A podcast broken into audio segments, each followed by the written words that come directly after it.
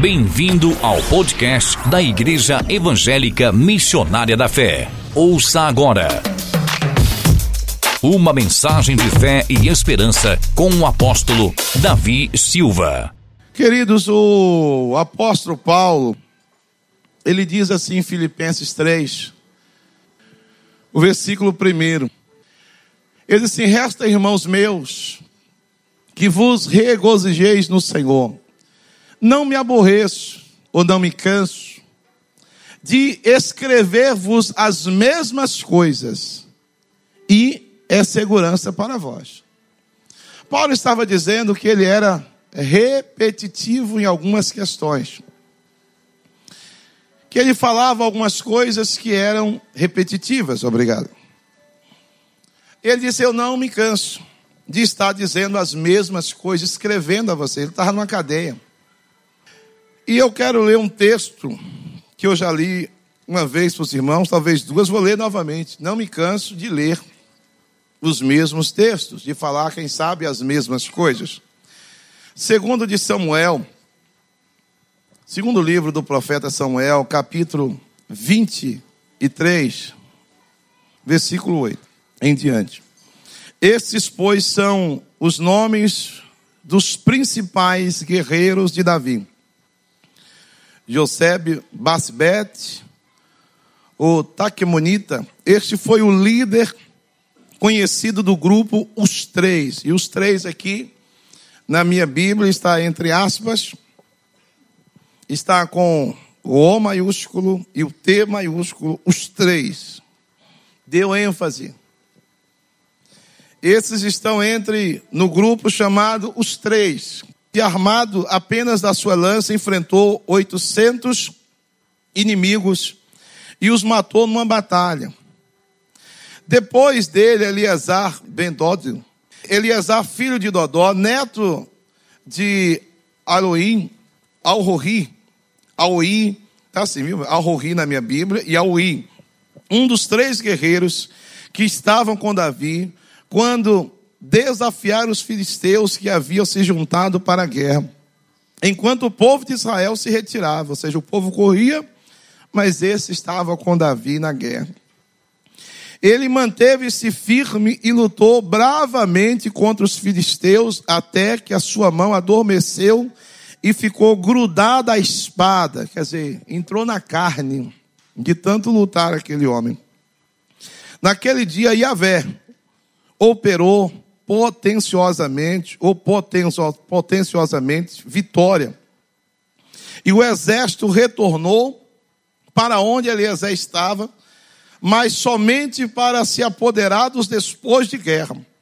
Depois dele, Samar, filho de Agé, de Ará, os filisteus reuniram-se na cidade de Lei, onde havia um terreno todo planado com lentilhas, e as tropas israelitas fugiram dos filisteus. Contudo, Samar ficou no meio daquela plantação, defendeu-a e massacrou os filisteus. E Avé concedeu-lhe uma grande vitória. Quando estava chegando o tempo da colheita, três chefes do conhecido batalhão, os 30, desceram até a caverna de Adulão, onde Davi estava refugiado. Enquanto um bando de filisteus acampava no chamado Vale de Refaim, dos gigantes, nessa época Davi se encontrava em seu refúgio forte. E um grupo de filisteus estava na cidade de Belém. E Davi expressou assim seu grande desejo: Ah, quem me dera beber um pouco da água que brota da cisterna que está junto à porta de Belém. Então, aqueles três valentes romperam pelo acampamento dos filisteus. Tiraram a água do poço que ficaram próximo à porta da cidade de Belém. E levaram-na a Davi. Entretanto, ele preferiu não bebê-la, mas derramou-a como libação, ou seja, uma oferta diante de Avé e declarou: Que me livre, Avé, de beber esta água. Seria como beber o sangue dos amigos que arriscaram a vida para trazê-la a mim. E por esse motivo, Davi recusou-se a beber daquela água, Foram estes, portanto, os feitos dos guerreiros, dos três guerreiros, conhecidos como os três. Abisai, irmão de Joabe e filho de Zerua, era o chefe do batalhão dos 30. Certa ocasião, com a sua lança matou 300 soldados, tornando-se tão famoso quanto os três. Ele foi mais notável do que todo o batalhão dos 30 e tornou-se o chefe do grupo, mas nunca chegou a ser tão famoso quanto os três. Benaia era um valoroso soldado que realizou grandes feitos de coragem e lealdade. Matou dois dos melhores guerreiros de Moabe e no tempo da neve desceu numa caverna e matou um leão. Matou também um egípcio, homem alto e forte. Ele tinha uma lança na mão, mas Benai o atacou com um cajado arrancou-lhe a lança das mãos e o liquidou com a sua própria arma. Essas, pois, foram as grandes realizações de Benaia, filho de Joiada, que, que também foi considerado entre os famosos como os três principais guerreiros de Davi.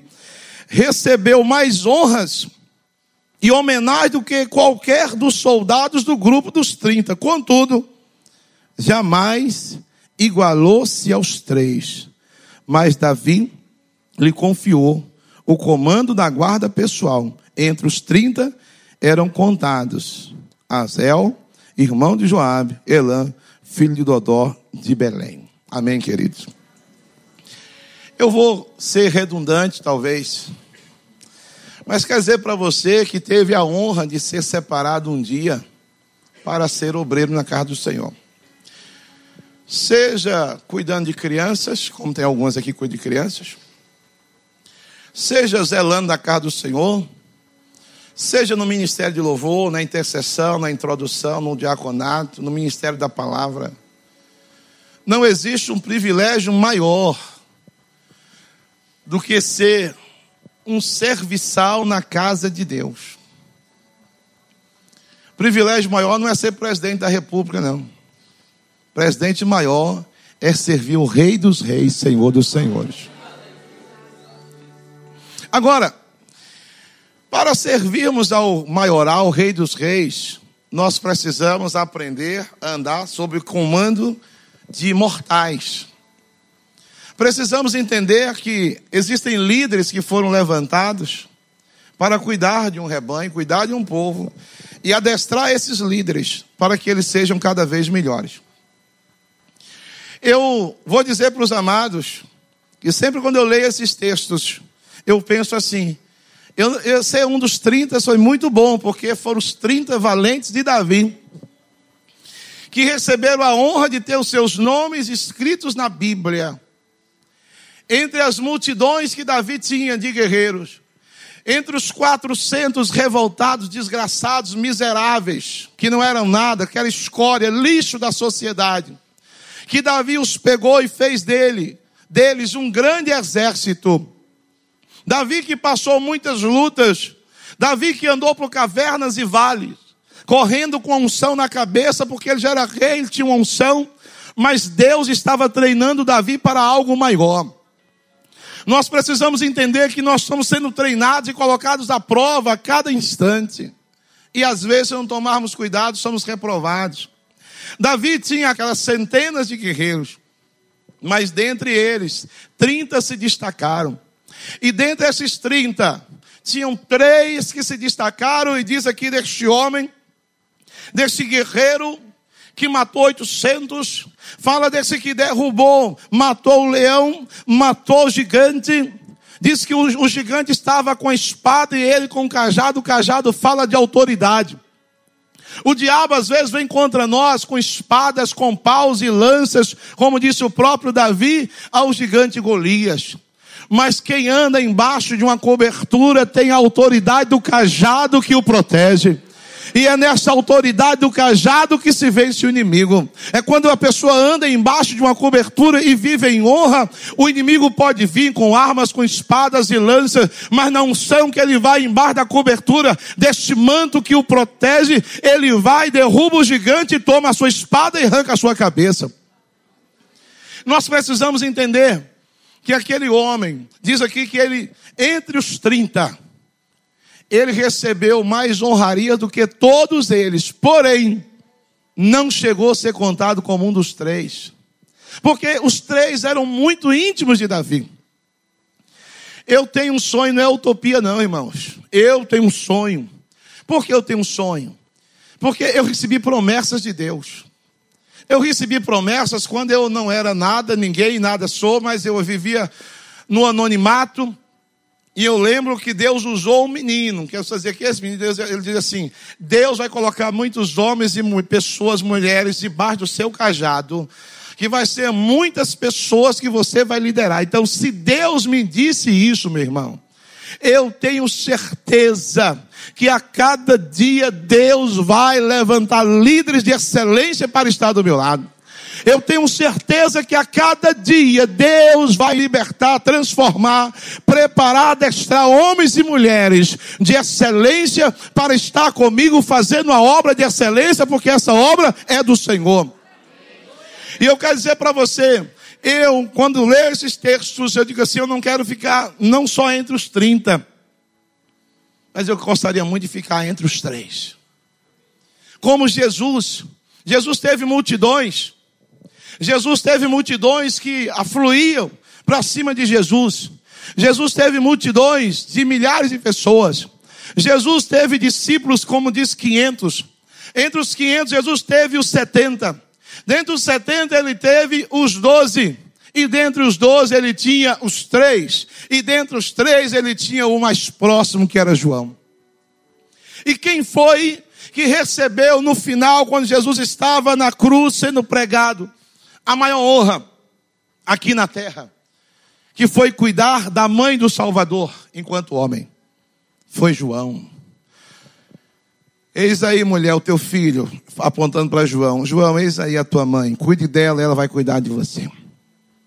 Porque aqueles que andam pelo princípio da honra, meu irmão, eles recebem a honra do próprio Pai. E Deus o transforma e o faz um guerreiro valoroso, vitorioso, de excelência. Diz aqui o texto que os três andavam tão próximos de Davi. Vocês acham que a vida de Davi era fácil? Não. Davi passava lutas.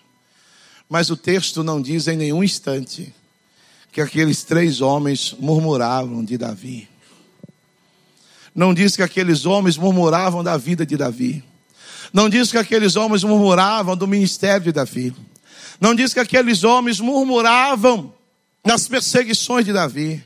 Não diz que aqueles homens murmuravam pelas suas longas jornadas. Não diz que aqueles homens murmuravam de ficar de caverna em caverna, de monte em monte, de vale em vale. Não. Aqueles três estavam tão ligados com o seu líder. Eles estavam tão ligados que o sussurro de Davi eles escutaram. Davi está olhando para os inimigos diante da, daquela caverna onde ele está, com unção, sendo homem de Deus, sendo perseguido injustamente. E Davi sabe que agora o inimigo está cercando Belém, a sua terra, a sua casa, a sua cidade. E lá em Belém, tinha uma fonte de uma água muito boa. E Davi, quando está ali, ele sussurra e diz: Ai, quem me dera tomar um pouco da água de Belém. Ah, quem me dera se eu pudesse agora tomar um pouco daquela água da cisterna que está lá em Belém. Uma outra versão aí vai dizer que foi sussurro de Davi. Não diz que Davi falou alto, não. Davi sussurrou. Davi respirou um pouco mais fundo. Que ele tinha o desejo de beber da água. Aqueles homens não disseram nada, saíram, rastejaram, atravessaram o exército inimigo, correndo perigo de morte, em silêncio. Adestrados como eles eram, guerreiros, eles saíram escorregando, passou entre o exército, foi com muito cuidado, lá na cisterna de Belém, pegou a água e trouxe, e veio bem devagar e disse: Aqui está, meu mestre, meu líder, mata a sua sede. Beba da água de Belém. Davi, quando olhou aquilo, disse: O que vocês fizeram? Não, nós fomos buscar a água, porque nós ouvimos o seu sussurro. O seu desejo, o seu sonho é beber da água de Belém, da cisterna que está. Davi pegou e disse: Que o meu Deus me livre de beber o sangue de vocês. Porque isso aqui para mim agora não é água, é sangue. Vocês deram a vida por mim. Que o Senhor me livre. Eu entrego como oferta ao meu Senhor. E derramou toda aquela água. Porque aqueles homens arriscaram a vida para sonhar os sonhos de Davi. Eles poderiam ter sido capturados, torturados e mortos, mas em nenhum momento eles olharam para si, mas olharam para o desejo do seu líder, para o sonho do seu líder, porque eles sabiam que o seu líder era um homem de Deus. Eu não me canso de dizer as mesmas coisas para os irmãos. Eu sonho, irmãos, de um dia ter um ministério de tantos guerreiros que eu não irei ouvir murmuração pelos corredores. Eu sonho de um dia ter um ministério de louvor que eu não ouvirei uma murmuração, mas terei a alegria de ver os irmãos dizendo que coisa boa, tremenda, adorar o Senhor, vamos adorar, vamos ganhar almas, vamos ministrar. Eu sonho, irmãos. Eu sonho um dia de ver uma igreja, pastor, você sonha? Eu sonho. A Bíblia me manda sonhar. Eu sonho em ver obreiros, líderes dizer assim: olha, eu estou aqui, conte comigo. De noite, madrugada, qualquer hora, eu estou aqui. E não se preocupe que Deus está cuidando de nós. Eu tenho um sonho. Eu posso sonhar. De ver pessoas e assim, olha, para mim não tem dificuldade, não, pastor. O que, é que eu tenho que fazer? Eu vou fazer. E se tiver ruim, pode deixar, Deus vai melhorar. Existem pessoas que murmuram por coisas pequenas eu vou continuar acreditando que Deus vai levantar homens e mulheres de excelência, que seja como esses varões de Davi, esses guerreiros de Davi, que não vão murmurar, que não vão reclamar, mas que vão pagar o preço. Eu sei o quanto meu pastor luta para esse ministério cumprir o propósito de Deus, e eu vou estar com ele. Ninguém vai falar nem murmurar, não vou aceitar. Faça com amor, faça com alegria. Faça para Deus, não faça para o homem. Não faça coisa para inglês ver. Não, não tenha cara de religioso. Não fale bem, eloquente. Não, seja simples, seja você mesmo. Seja verdadeiro, seja transparente. Porque nós haveremos de prestar contas a Deus tudo que nós fizermos aqui. Eu tenho que dar contas a Deus do que eu estou fazendo. E quero dizer para você: tudo que eu te falar aqui é para o seu próprio bem. Eu quero dizer para os amados eu não me canso de dizer as mesmas coisas. Quero dizer para você que eu quero ir para o céu e desejo que você vá para o céu também. Quero que você receba os galardões dos céus. Eu quero que aqueles que servirem aqui comigo tenham a mesma confiança que eu tenho até hoje, que se amanhã virar a casaca, é problema deles e Deus. Assim como eu tenho com os pastores que me auxiliam, que eu viajo e saio do país e não tenho um pingo de preocupação, porque sei que eles estão aliançados para guardar o ministério, para guardar as minhas costas e para sonhar os sonhos que não são meus, mas é do Senhor para esse ministério. Que cada um de vocês, no seu lugar, na sua congregação, faça o melhor. Faça o melhor para o seu líder. Mas eu quero pedir mais uma vez: seja muito simples e transparente, sem nenhum estremecimento. Pastor, eu até quis ser obreiro, mas não dá, né? Eu prefiro ficar como membro comum, como voluntário. Digo que se eu precisar, eu estou aqui. Mas eu não quero. Agora, se você botou a rodilha na cabeça, então aguente o peso do pote. E Deus vai te honrar no nome de Jesus. Amém, queridos. Obrigado por ouvir o podcast da Igreja Evangélica Missionária da Fé. Esperamos que você tenha sido abençoado e inspirado. Se deseja visitar uma de nossas igrejas, você pode encontrar mais informações no site missionariadafé.com.br ou no YouTube, acessando nosso canal youtube.com/tv Missionária da Fé.